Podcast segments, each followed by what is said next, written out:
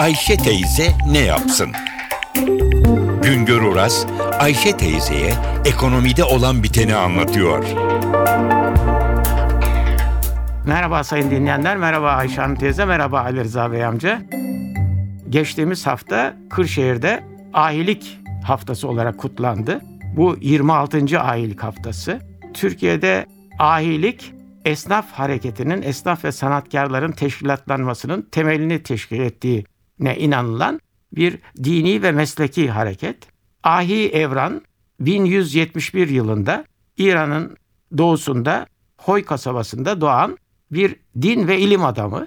bin iki yüz beş yılında Anadolu'ya gelmiş ve Kırşehir dolayında esnafın teşkilatlanmasında ve o dini hareketin, İslam dininin yayılmasında etkili olmuş, sevilmiş ve saygı görmüş bir kişi. İşte bu Ahi Evran'ın başlattığı harekete de ahilik hareketi deniliyor. Ahilik hareketinin özelliği belli kaidelerle, belli dinin dışında, belli ilkelerle esnafın mesleğine bağlılığının, kendi içindeki dayanışmasının yolunu açmaktır. Türkiye'de iki milyon esnaf ve sanatkar var. Bu esnaf ve sanatkar bugünlerde üç bin yüz esnaf odasında teşkilatlanmış durumda. Esnaf odalarının seksen iki birliği var. Bunlar da bir konfederasyon şemsiyesi altında toplanmış durumdalar. İşte Türkiye'de esnaf teşkilatlanmasının temelini bu ahiliğe bağlanıyor. Onun için Ahilik Teşkilatı ve Ahi Evran esnaf bakımından önemli bir kişi ve önemli bir teşkilatlanma hareketi olarak düşünülüyor. Ahilik Teşkilatı'nın tabii ki dini yönü var.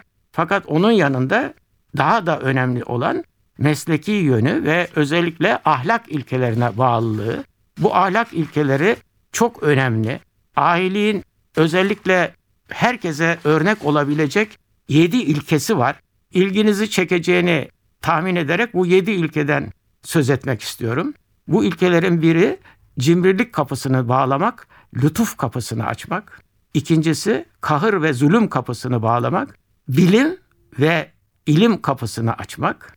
Üçüncüsü hırs kapısını bağlamak, kanaat kapısını açmak.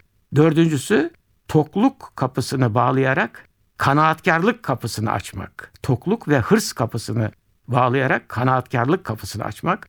Beşincisi insanlara tapmak yerine halktan yana olmak. Altıncısı hezeyan ve yanlışlarla insanları kandırmak yerine marifetle uğraşmak, marifet kapısını açmak.